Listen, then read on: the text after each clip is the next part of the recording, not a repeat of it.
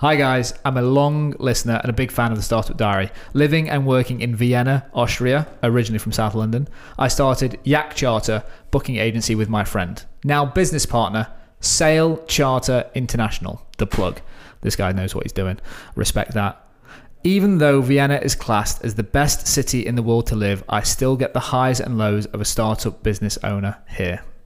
Thanks to your banter and the many great ideas, I've started consulting for Yacht Charter operators to help the cash flow and found a new business model to work with. My tagline is Get your business anchored and we will verify your company standards. Keep up the good work. It's not impossible to have too much fun. Cheers, Frank. P.S. I would love to hear this read out on air and give a big shout out to the non UK listeners. So, huge shout out to our non UK listeners. Guys, if you haven't left us that five star review yet, go ahead and do it. And don't forget to leave the plug just like Frank did. On that note, let's get into today's episode.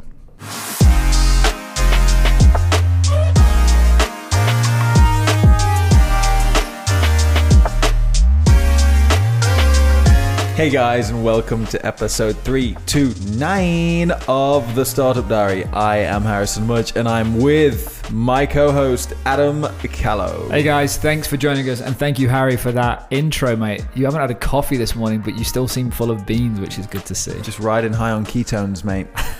So, guys, if you are new here, that's an inside joke. He's having a bit of a sass and a dig at me. Um, if you're new here, this is where we share what it's truly like to build a small business. We are six years in the making, 14 people, and we've done consulting, we've bootstrapped, we've raised venture capital, and we make mistakes every single day. And we're here to help you avoid making those same ones too so you can build a successful business and enjoy the life that you're building. Harry, what are we talking about today, my friend?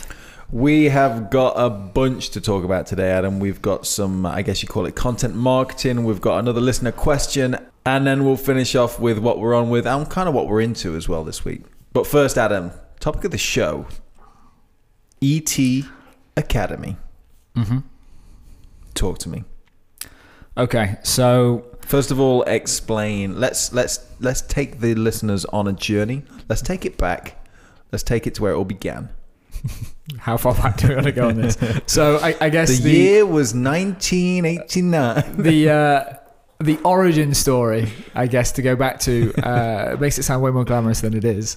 Is a bit of context. So the business that I run is called Expert Trades. We're basically trying to build the largest community for trades professionals and help them run a professional and profitable business. And we do that through a number of different ways. We build services for our members um, because these guys are what we class as accidental business owners. So they're fantastic at what they do, great working on the tools, but most of them don't know how to run a business because they didn't sign up for that. They signed up to Mm-hmm. like put boilers on walls and do beautiful kitchens Yep. and bathrooms and all that. They then have to learn to to do the business side of it. And the thing that I love most is the business side of what we do, the sales, the marketing, the operations. So the more and more I spoke to our members, we started to think actually all these inbound emails, how do I do Facebook ads? How do I get more conversions when I'm selling to a customer? We then package something up called Expert Trades Live. So Expert Trades Live is one day workshops, mm-hmm. probably the highlight of my month every month. So I tend to do one a month. I get to meet 8, 10, 12 of our members and I run a sales workshop or a marketing workshop. And that's getting all these people in a room and covering them from the basics through to some more of the technical side of sales and marketing. And I absolutely love it. And we've been doing it now for for 18 months, nearly two years. Everyone gets like a workbook. I get to build real relationships with the community, and all the follow up emails I get off the back of it, weirdly, are the things that sort of like float my boat. Mm. Like the impact that we're making, I get to see it uh, in person with these real people, and I get a message saying, "Hey, uh, I tried this thing and it worked. I just won this quote," and that's the stuff that I really enjoy. Um, so that's the that's sort of like the the origin story of it.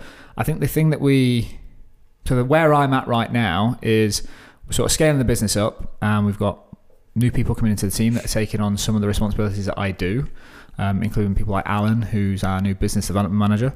And I was trying to work out how we scale the parts of the business up that are working and making sure that we're not doing anything new. We're just doing what we do today, but better. And one thing that I love is Expert Trades Live, but it doesn't scale. And what I mean by that is I still have a business to run. I've still got a 14, 15 person company to run. I can't go and go off on a jolly. I class it as jolly because I enjoy it that much. Go and spend a day with 12 of our members and teach them to do sales training when I've got a business to run here. So I couldn't give more than one day a month. And as we grow the team out further, I'd probably struggle to do that more. Um, Yeah, and and the numbers, if I'm not mistaken, like 12 is like a big number. You could, it's not like you could just say, well, if you scale it up to just have like 50 to 100 people in the room, it's not.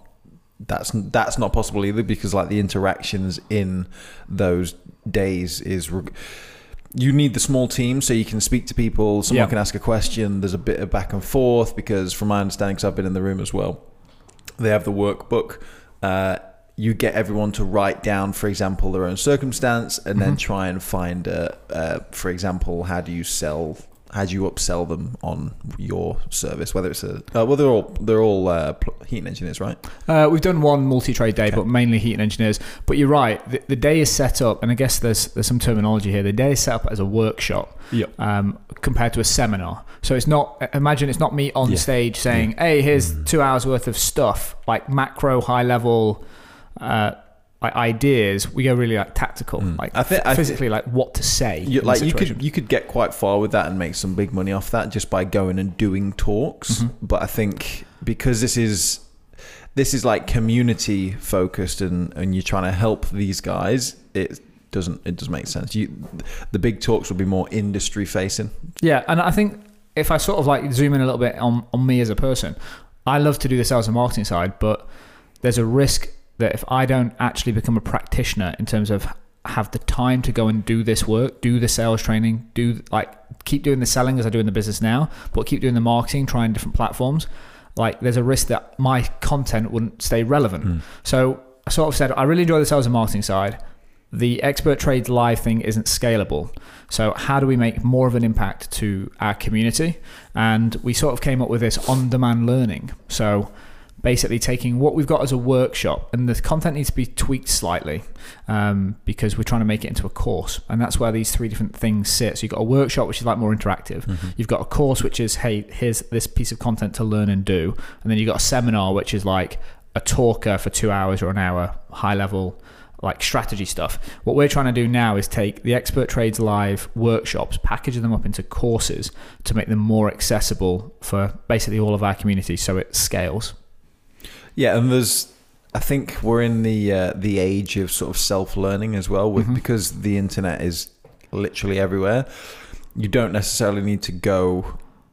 You don't need to go to do a uni course or anything like that to learn like marketing strategies and things. There are there's loads of free advice out there for for example marketing. You can just YouTube it. Um, but I think people just because because of that, people are geared towards just finding stuff and, and teaching themselves. Um, but I think that because we've got a relationship with the community and things like that, that we're kind of coming from a more authority authoritative position. Completely agree. I also think it's like you say, everything's available on YouTube for free, um, but the content that we create is specifically for trades professionals. And because we've built over 550 websites for tradespeople, like we know our stuff, like we know what's working, we know what we need to work mm-hmm. on. So I guess the idea of putting this on the podcast for the listeners was again, we're just trying to share the journey, and there's some thinking to do in terms of like where does this fit in with the overall business mission to make sure that it does feed, like, take us on the journey towards the end goal of what we're trying to build, or does this become like this tangent that we go and chase and it's a distraction and doesn't feed? It might generate revenue, it might generate members, but how does it actually play into the big mission of the business? So we've had to think about that. So I wanted to sort of like jump on maybe every four weeks and give you an update uh, from a listener's perspective in terms of how we're rolling out Expert Trades Academy, because I think the audience that we speak to, online courses, it's a hot topic right now. But it's so easy to just hit a camera and expect to charge for something. But I think there's a lot more behind the scenes in terms of how operationally it works. In terms of like the funnel, like a traditional course funnel looks like free content. That is the teaser into paid content, and then most people then tend to feed them into um, masterminds, focus groups, coaching. Like that's not our strategy because that sort of brings us back into the problem that we've got now where it's not scalable. So, and I, a quick shout out to Sam Wilcox because I, I did with him the other day and he sort of helped me shape my thinking around this because he, he knows this space quite well. Where I'm trying to get to is free content to help as many members as possible. And that'll be sales and marketing from like myself. And then we'll bring in uh, people with expertise in different areas like I've already tapped Sam up. I want him to come and do an email marketing course because he knows email marketing Yeah. really well and automation, all that good stuff. Just to jump in, Yeah. um, obviously we're kind of doing this because it solves the scalability. Is Expert Trades Live a, like a, a money maker, or is it just something that we do to kind of strengthen our position within the community and then build relationships? Uh, Like, what is the angle and the point of doing all of this? So, If that makes sense. do you mean expert? No, 100%. It's a great question. Do you mean So- Expert Trades Live in its form today, or what we're moving towards with Expert Trades Academy? uh, both? If you can answer both. Yeah, of course. So Expert Trades Live today, we wouldn't be able to do it unless we had a sponsor. So the reason that we do it for heated engineers is because because our partner Baxi, um, amazing relationship with those guys at Baxi, and what they want to do is they want to help all heating engineers have better sales funnel, better marketing funnel, so they can sell more boilers. Because one, it builds a relationship with Baxi, and two, if they're already fitting Baxi, if they sell more boilers, Baxi benefit. Yeah. So they actually pay me to go and put on these courses and subsidize the cost for the trade, uh, which is great. Um, so from that perspective, it helps us keep the relationship with Baxi because they're a partner, Mhm. which means they're on a retainer, um, and it also allows me to go and spend lots of time with our community. So it's sort of revenue making, but not hugely profitable. Mhm. But the upside of the community work that we do is amazing because Yeah. I get to meet 150 members a year.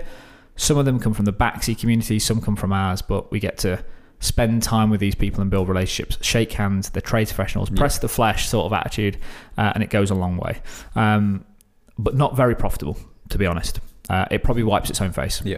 Um, but then everything is a learning curve. So without doing Expert Trades Live, we wouldn't have seen, because all these events are sold out now, we wouldn't have seen the uptake in terms of the demand from the trade. And we would never have had the confidence to just go and build Expert Trades Academy without all these learnings. Also, the workbook we've created has tweaked over time because the more and more of these sessions that you do, you get better at doing it and you hear the same questions coming up and then you can amend the content. So we're in a really strong position now for, for those two courses. From an Expert Trades Academy perspective, it definitely needs to be profit making, Mhm. Largely because we're going to be hiring people to manage it. Like you've got a new person starting with us a week today Yeah.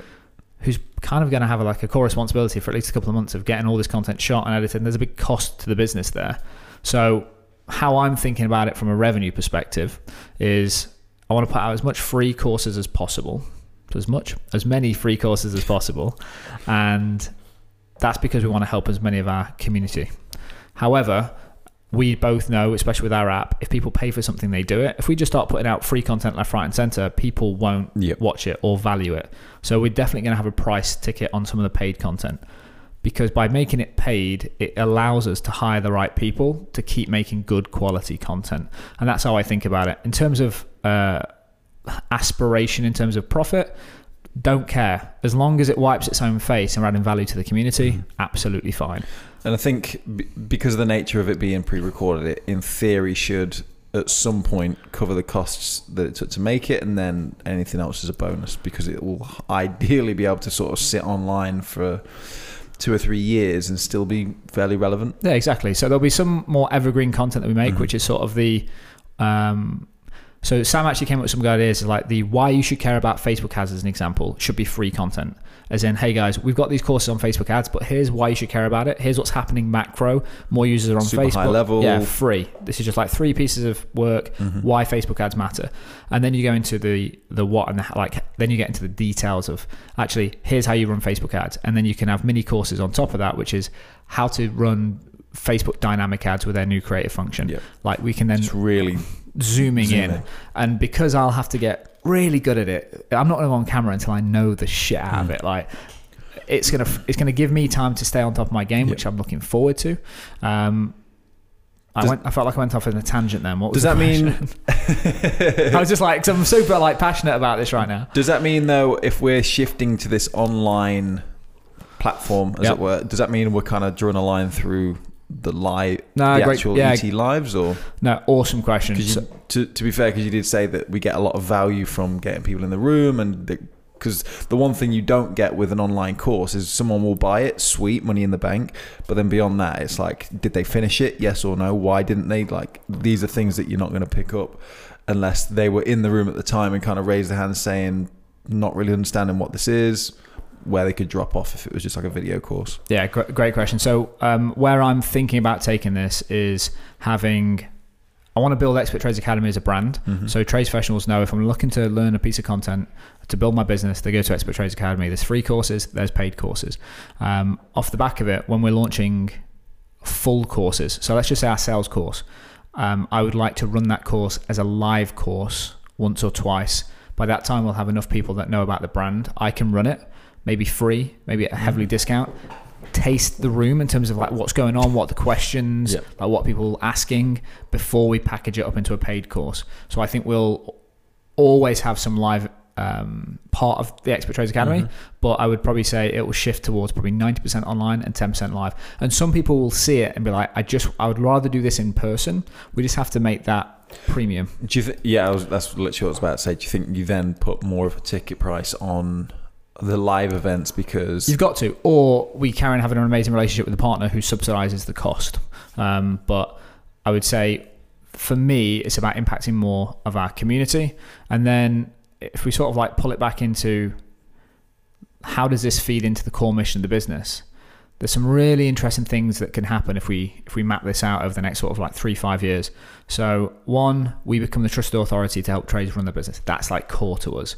We then produce free content around the importance of online reviews. We talk about Facebook and their recommendations and Google. And we also talk about this service called Verified, which is our own review platform. So we get to plug our services mm. in the free content, keeping it all 100% great feedback and great advice, but we get to then tell people about what we do, how to make admin easy. We can talk about our app, the importance of an online presence. We can talk about our website. So we can actually drive leads for our existing products and services using content marketing, like you said at the top of the show. Um, so that plays into the, the core business. And then if I go really macro and I say, actually, what's the big vision here? It would be that whenever a product or a brand come out with something new, so let's just say our partners, our friends over at Baxi come out with a new boiler, and that boiler comes out with a 10 year warranty. There's 80,000 heating engineers in the country, and let's say 20,000 of them are aware and fit Baxi. If Baxi created content for Expert Trades Academy and the heating engineer went through that course, and by completing the course and answering the questions, got a certificate that got him an extra one year warranty, if you think about the growth impact that mm. would have for our community, it would be phenomenal. Like if we can position ourselves as the place that when a brand comes out and we want to get in front of a community, we've got our members.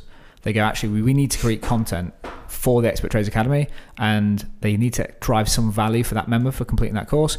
But if we can get that loop working, it will it will completely change our business because then every brand that comes out with a new product sees us as a must do channel to help get that product, those features, those benefits across to their users because that's the thing they really struggle with. They can make all the products in the world. Our friends at Monument Tools, they can manufacture mm. anything. yeah. But how do they get all those product features across their customer base? Yeah. They can't. They struggle. And and again, just going back to obviously it is a live thing, and we're trying to move this online. Are we going to test this, or do we just know it will work? So we definitely don't know it's going to work. Um, and I actually jumped into our Facebook community the other day and put a live stream, and I had very mixed opinions on it Mm. in terms of like no, because these guys are used to uh, in-person training. They they do live training with brands when they're learning a new boiler, a filter, whatever it is. Pretty sure a lot of the time it's just a bit of a jolly. they get to write it off, actually learn something, but it's a bit But of a, meet- it's a day yeah. off the tools. meet other people that are just like them Mm. that go through the same struggles. Whereas we're asking them to hunch over the laptop at two in the afternoon. Agree. And we'll, we'll naturally, some people enjoy it for the jolly side. The people that will buy our courses, which is what's interesting, are likely going to be the ones that complete it. Mm. In terms of like, will it be successful? We don't know. In terms of what's the downside of trying it, not that big. Uh, and then I kind of went in with the fact that we need to have all these courses live before we go live. And Sam pulled me in and was like, no, you don't. Just go live with the course and Mm. see how people resonate with it. I thought that probably makes a lot more sense. Yeah. So we are we're looking to do bring on an accountant to do a free course for our members as an authority piece that will help build the Expert Trades Academy brand. Uh, and then we're looking to do something with a uh, leasing company about vehicles. Uh, and then we're looking to do some introduction, high level stuff, why they should improve their sales, what is marketing, and then we'll take our sales and marketing course and put it onto the Expert Trades Academy, and then work out. Um, are people consuming these courses? Are people paying for these Mm. courses? Um, and are people actually finishing them? Most importantly, um, and then for us, from a from a cost basis, is we'll we'll be diligently tracking the time that we spend on the production of the course, the marketing of the course, the editing, uh, and then we'll just assign a cost base to it. So if we can work out like a video course takes a day of my time, a day of yours and Connor's time. Um, so we're looking at three days in plus some promotion. Let's just say it's five days work all in all. We can assign a cost to that, Mm. and then we can see how long it takes us to get that cost paid back in terms of uh, people buying the course. If it becomes profitable, we just sort of like press the green light and we say, cool, uh, we need to go and find people to create content for Expert Trades Academy and then grow it. That's the that's the plan. No, I'm excited for it. It's um, it's in my uh, wheelhouse anyway. I think it's it's a great little project for Connor to work on Yep. because it's not not low risk because obviously it's very important that we get it right and it's and you don't want to spend an entire day shooting something that's either out of focus or whatever.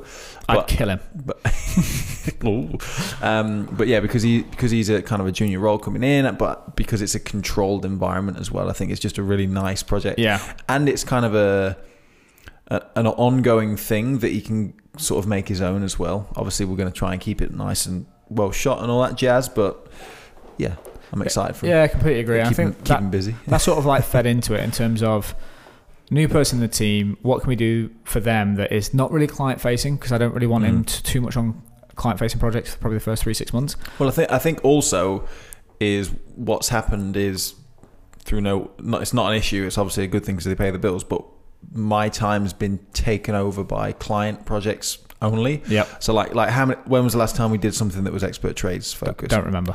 Because we're t- we're too busy because we always work with clients first.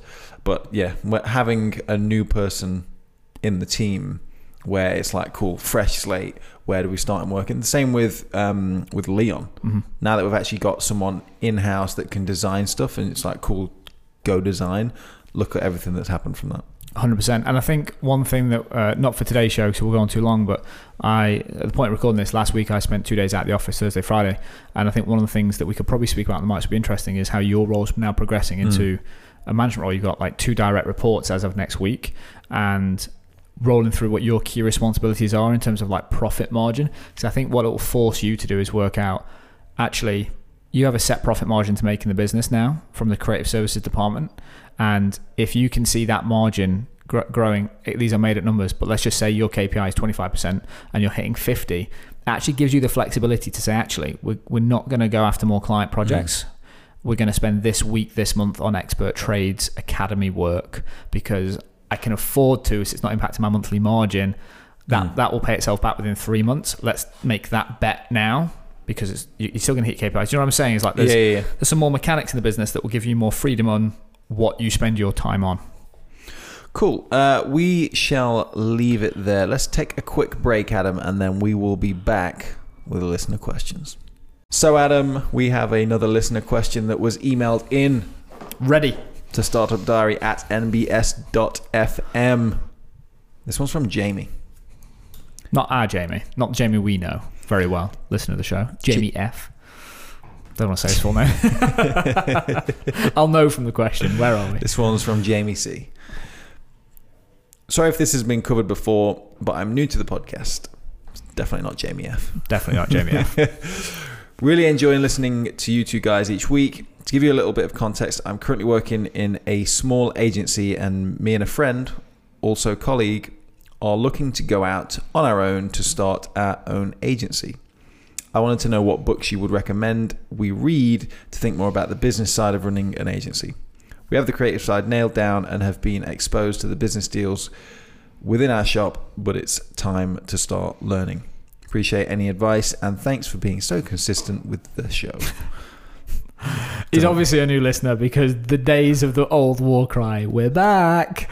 Uh, anyway, sorry. Yeah, I, I really interrupted. Yeah, uh, and then just top work.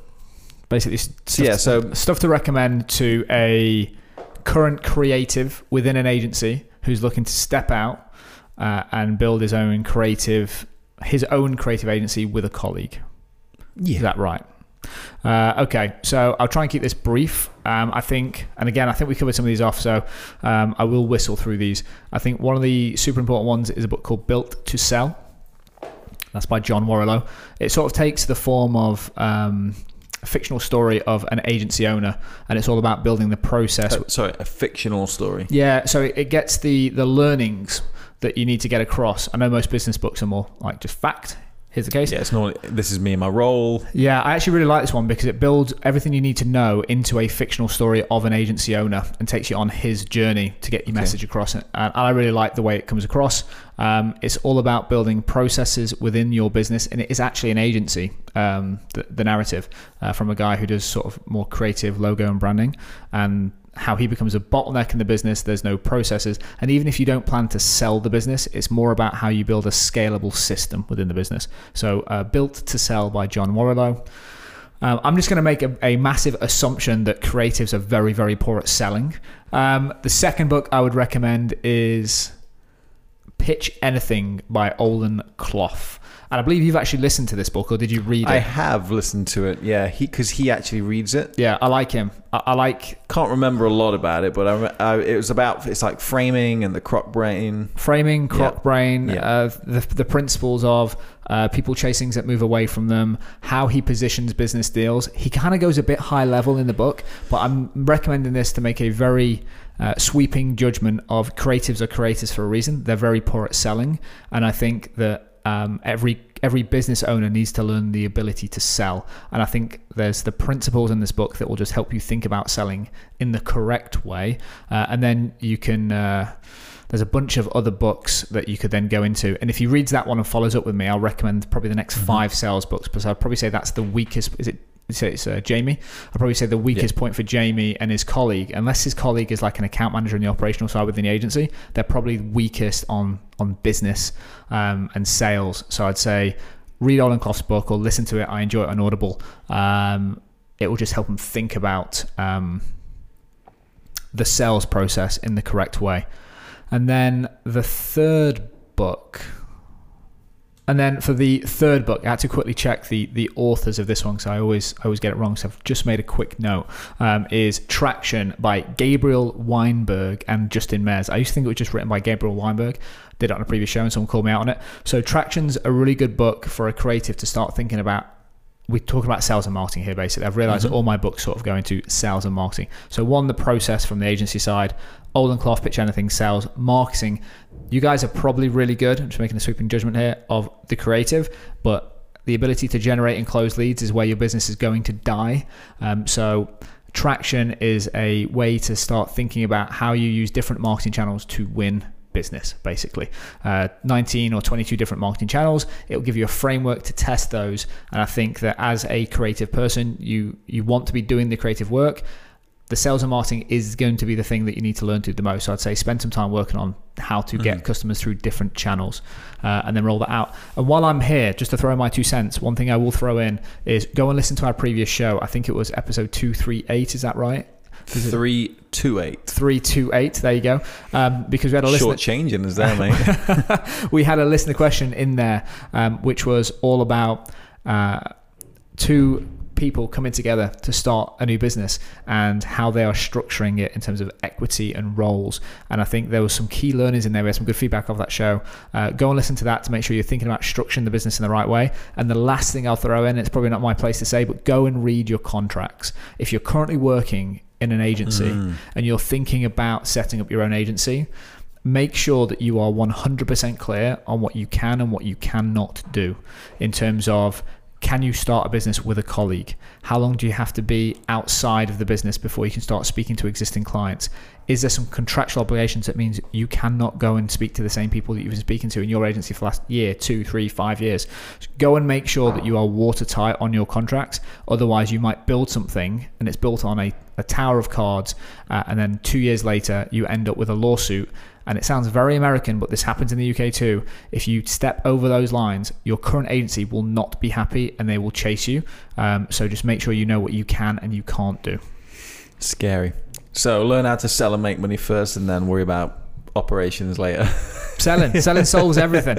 But I, I, I make this, I make this sweeping statement because all the creatives that I meet, they're creatives for a reason because they enjoy the craft. Whereas the It's- same reason it's- with our business, trades professionals, um, they become they're accidental business owners for a reason. They want Mm. to do the work. They want to be on the tools. So this guy probably wants to be in Photoshop or Illustrator or Premiere or whatever it is. He doesn't want to be knocking on doors like cold calling potential clients to run their social media accounts or do their new billboards. But he's got to learn to do that. Otherwise, he's going to be sat on his Todd with no work to do, money going out the bank, and he's going to go bankrupt. Like you have to learn these skills to run a business. That's why people think running your own business is the best thing since sliced bread. But if you can come in like you, you get to come in and enjoy what you do in Mhm. this business. If you had to come in and then like find your own business, close the business, run the sales, run the Yeah. negotiation, like you would spend all your time doing that and 25% of your time on the actual creative. So work out where you're weak, learn, and then very quickly hire, which is not what I got into. It's probably going off topic here, but very quickly hire the stuff that you don't enjoy or are bad at. So go and find, once you've got enough money in the bank, don't go and buy something fucking stupid. Go and hire someone to run sales for your business. If you want to become the creative, go and hire someone to do the sales. Like that should be the mission. That's uh, that's my two cents. Cool. Hopefully that answers. Well, it's given you a few books to read there, Jamie. Follow up once you have actually read or listened to them. Remember, guys, you if you've got a question, you can send it in to startupdiary at nbs.fm. For now, Adam, let's take a quick break and then we will be back with the third part of the show. we are back once again. For the Renegade Master. Adam, what have you been up to this week? uh, or what are you what's planned for this week uh, I, never, so, I never know how to phrase this you know like it's like because we because we record on like a tuesday yeah, we're kind of like in the like week already. just about like we record on what is technically the worst day of the week wednesday's not the worst day but we won't get into that right now anyway sorry to go off on a tangent there I'm used to it. Um, so, I guess point of recording this yesterday. Actually, an absolute side note. How do you think the all hands meet went yesterday? I tried like a different energy. How did you feel? liked it mate Did you enjoy it? yeah So I always, you know me mate I love a good meeting I really enjoyed it. I just tried to come at it uh, a lot more structure, uh, a lot more pace, and I don't know, a, a bit more fun. And it felt like energies were high throughout, and everyone left motivated. I think from the performance coaching thing I'm going through, it's I'm thinking about two things here, and it's probably one for a future show. But one, the content that you deliver, but Yep. two, the feeling you're trying to leave people with. Uh, that's sort of like as I build presentations out. Yeah, as I build presentations out now, I'm thinking the one one thing is the content, but then how will this make them feel? Because how I deliver it will impact how they how they feel about it. So that's coming into my presentation styles now for the first time ever, and I'm I'm quite enjoying it. Yeah, I would definitely say that that was. Um, now that I'm thinking about it, it was there was an energy that was like, yes, everything's going well, and like here's some numbers, here's where we're at, here's some whatever. Like, yeah, definitely noticed the uh, the energy. Yeah, and it's like playing into like the core values that I was trying to build. Like that was transparency and like sharing Mm. that stuff with you. So I enjoyed it. Thought it went well. Probably one for another show. Um, but this week, dinner with Connor tonight. The new videographer Yep. joining the team. Looking forward to that. Yeah, it's gonna be good. That kind of feeds into um, what we were talking about at the top of the show about um, Expert Trades Academy. It's going to be his responsibility, but Yep. also we need to understand what he wants to do, where he's at, what skills he wants to sort of, of just like drive forward and progress in, what areas and things like that. So I think having him, hence why we're having a meeting with him before he starts the company, mhm. so we can see where he's at, what he wants to do, and then he's probably got some ideas himself, maybe. Yeah, and I think the the goal for me is to meet him and be basically say like, to use a Richard Chappell analogy, is listen, we're trying to get to Paris. Hmm. And then what I want to do is sort of CEO and go like, you guys, this is where we're trying to get to. He, I want to just get a feel for who he is as a person. I think that's Mhm. important for me. But then the creative team will work out the journey to go on. So I think if we can set the vision, uh, like we can work out skill set where he's at. Because what I don't want to do is say we're going to Paris if he's got no passport.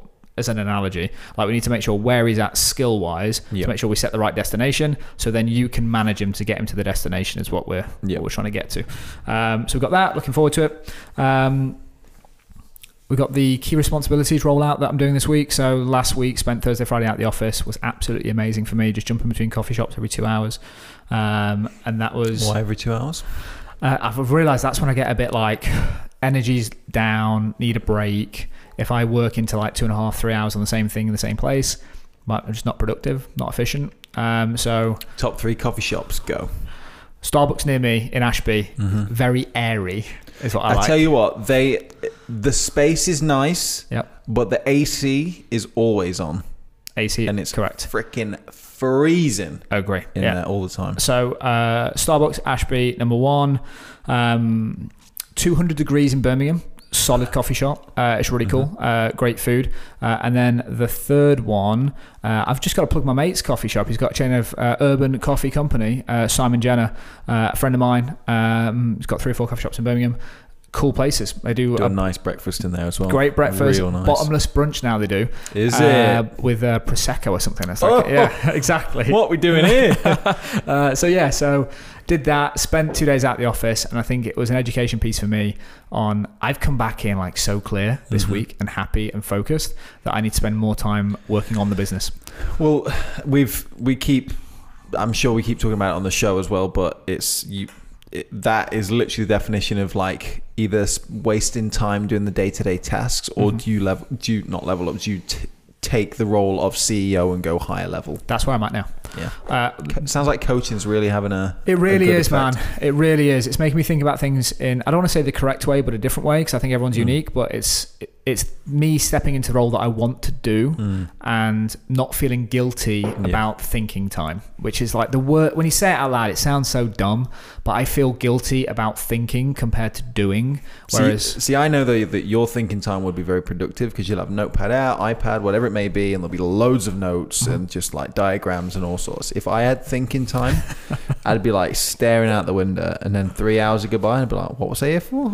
but but you know what? That's a really interesting point because as you move into like the management role within your department now, is the stuff that that's why I'm calling like a managers meeting. We're gonna have breakfast mm. together every two weeks because the stuff that I'm learning and the stuff that Matt does really well with his team.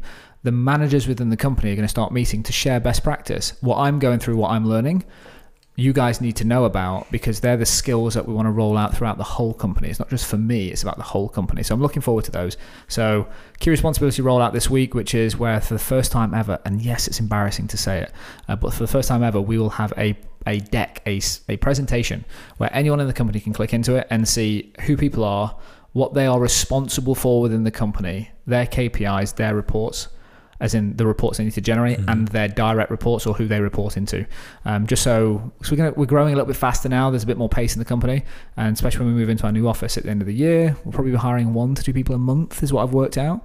Um, yeah, when you said that, that was insane. yeah, but I, I, I rolled out the next 18 months for us, and it, it looks like we'll be hiring at minimum one person a month on average next year, um, which is mental. It just means Not to dive too much into that, but what sort of what kind of staffing is that? Is that across departments, or is or yeah. So you just feel like we just want to drip feed a new pair of hands No, in- so- into the company?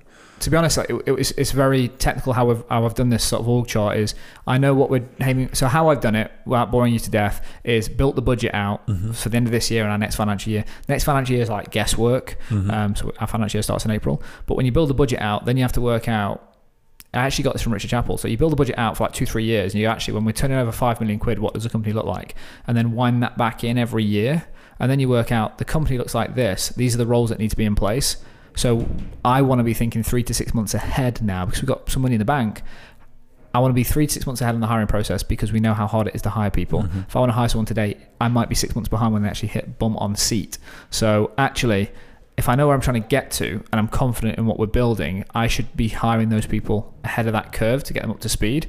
Um, so I kind of know what the company structure Mm. looks like, and it's all across. Like Alan will have two people working underneath him within nine months. That's that's the plan. Like you will have another creative. We'll have another Leon in the team uh, from a designer's perspective. We'll we're hopefully going to have another two back end developers. Sorry, Mark would correct me. Full stack developers within the company. Like there's it's basically filling out every department now because the department is a department, but the department might be one person strong. Mhm. Like Danny Batch, verified, like he needs support on verified.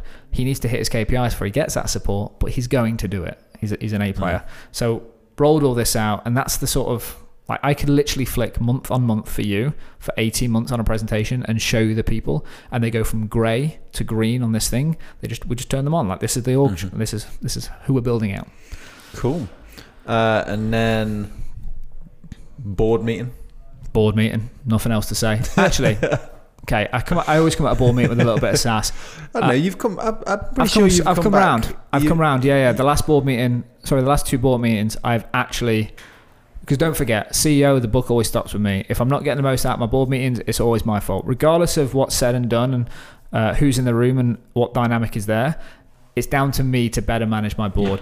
I feel like I've done. It comes down to the coaching. Like I'm addressing situations in a different way now, um, in terms of just having more of a macro long-term view uber transparent in terms of how I'm feeling. And I think one thing that I've been naturally done is a little bit more defensive with the board because sometimes it feels like I'm a punching bag in those board meetings.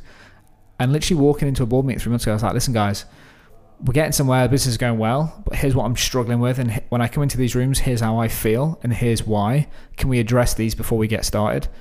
and then just like bringing everyone back onto the same page and on the journey because even though we probably want different things for the business we have to get on the same page uh, and it's my responsibility to take people on that journey um, and I feel like I'm doing a better it's, it's far from there but I feel like I'm doing a better job of it now um, so I'm looking forward to seeing how the next sort of six to nine months progress within the company um, from a just a pure management perspective. And I mean with our internal managers uh, and then me managing the board, which is something that I think every CEO, first time CEO, is definitely going to struggle with.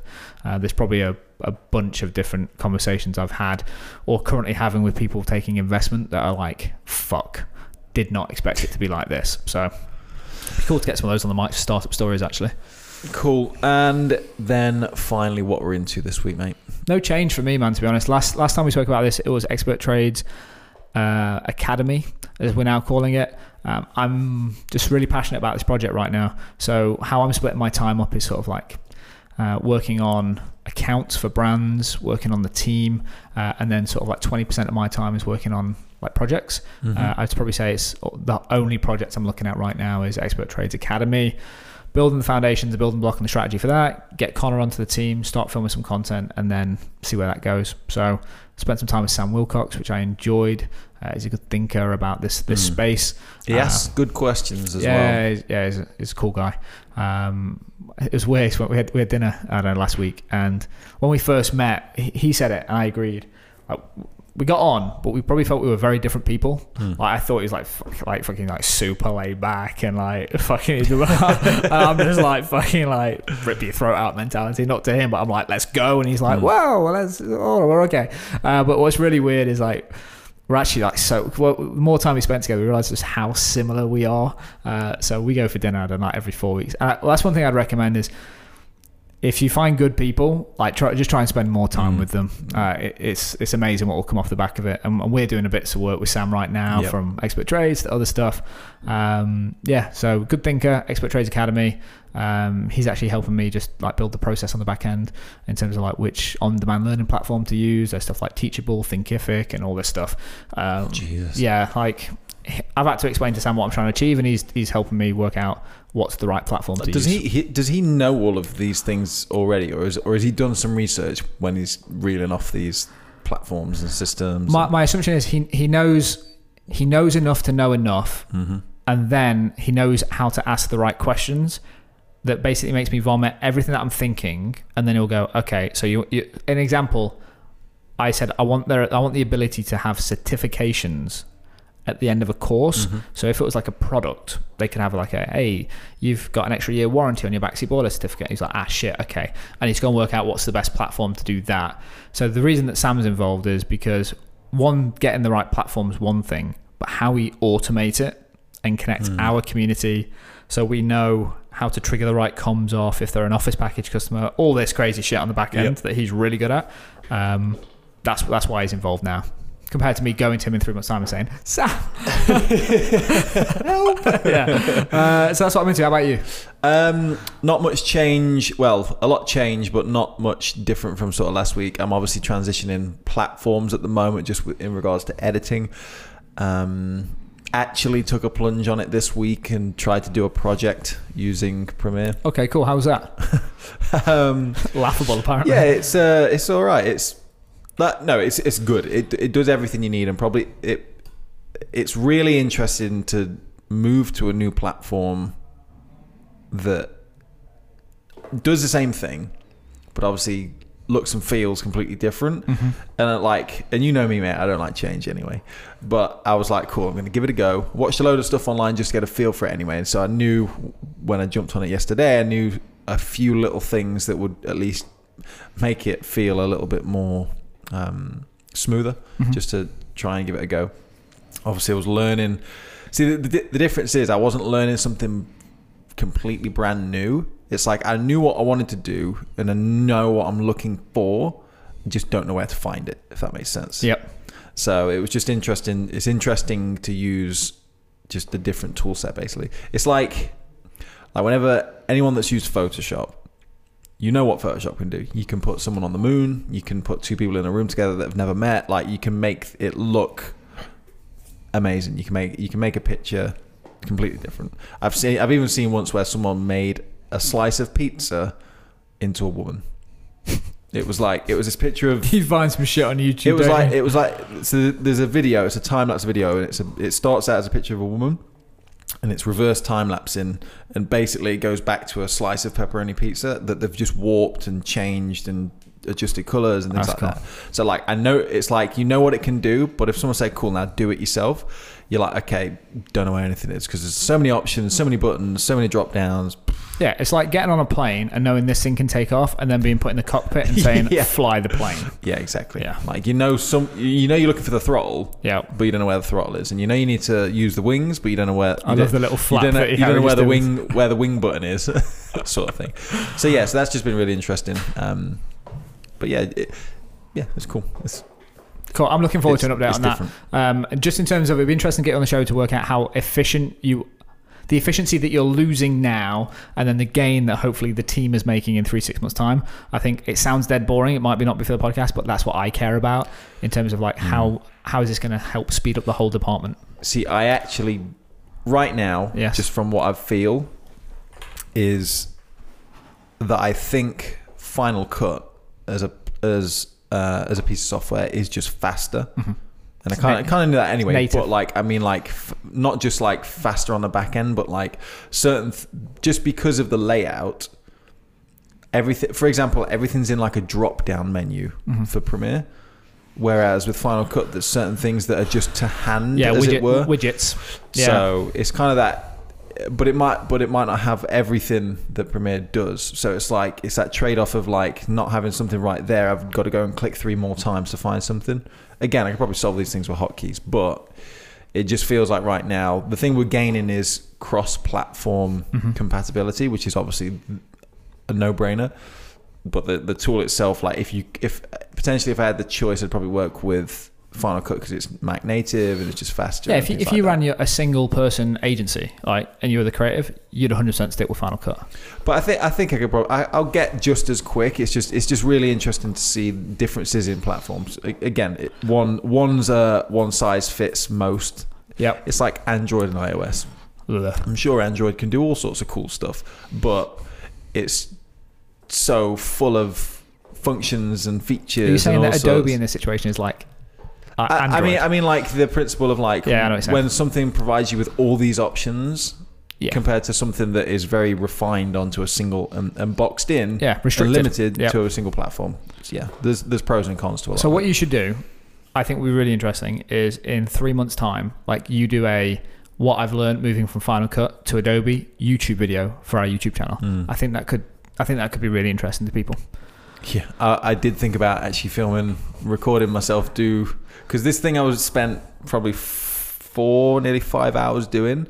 Probably could have done in about an hour and a half. Wow. Because okay. just because I It's knew curve. because I had to just because I knew what I was looking for, it was still quicker. But I still had to like Google how do I like trim and delete at the same time, just simple things like that. So so there's like do something, can't find this, Google, there it is. Yep. I'm getting there, but yeah, learning curve. Um, on that note, guys, we will wrap this up. Thank you so much for sticking around to the end of the show. If you have not yet hit that subscribe button, make sure that you go ahead and do it today. And we drop a new show every single Monday. And guys, like you heard at the top of the show, don't forget to head over to your podcatcher of choice and leave us that five star review and let us know where and why you listen to the show, and it will be read out on a future episode. And don't forget, if there's anything that we can personally help you with, you can drop us an email. It's startupdiary at nbs.fm. On that note, stay well, guys, stay busy, and we will see you next week.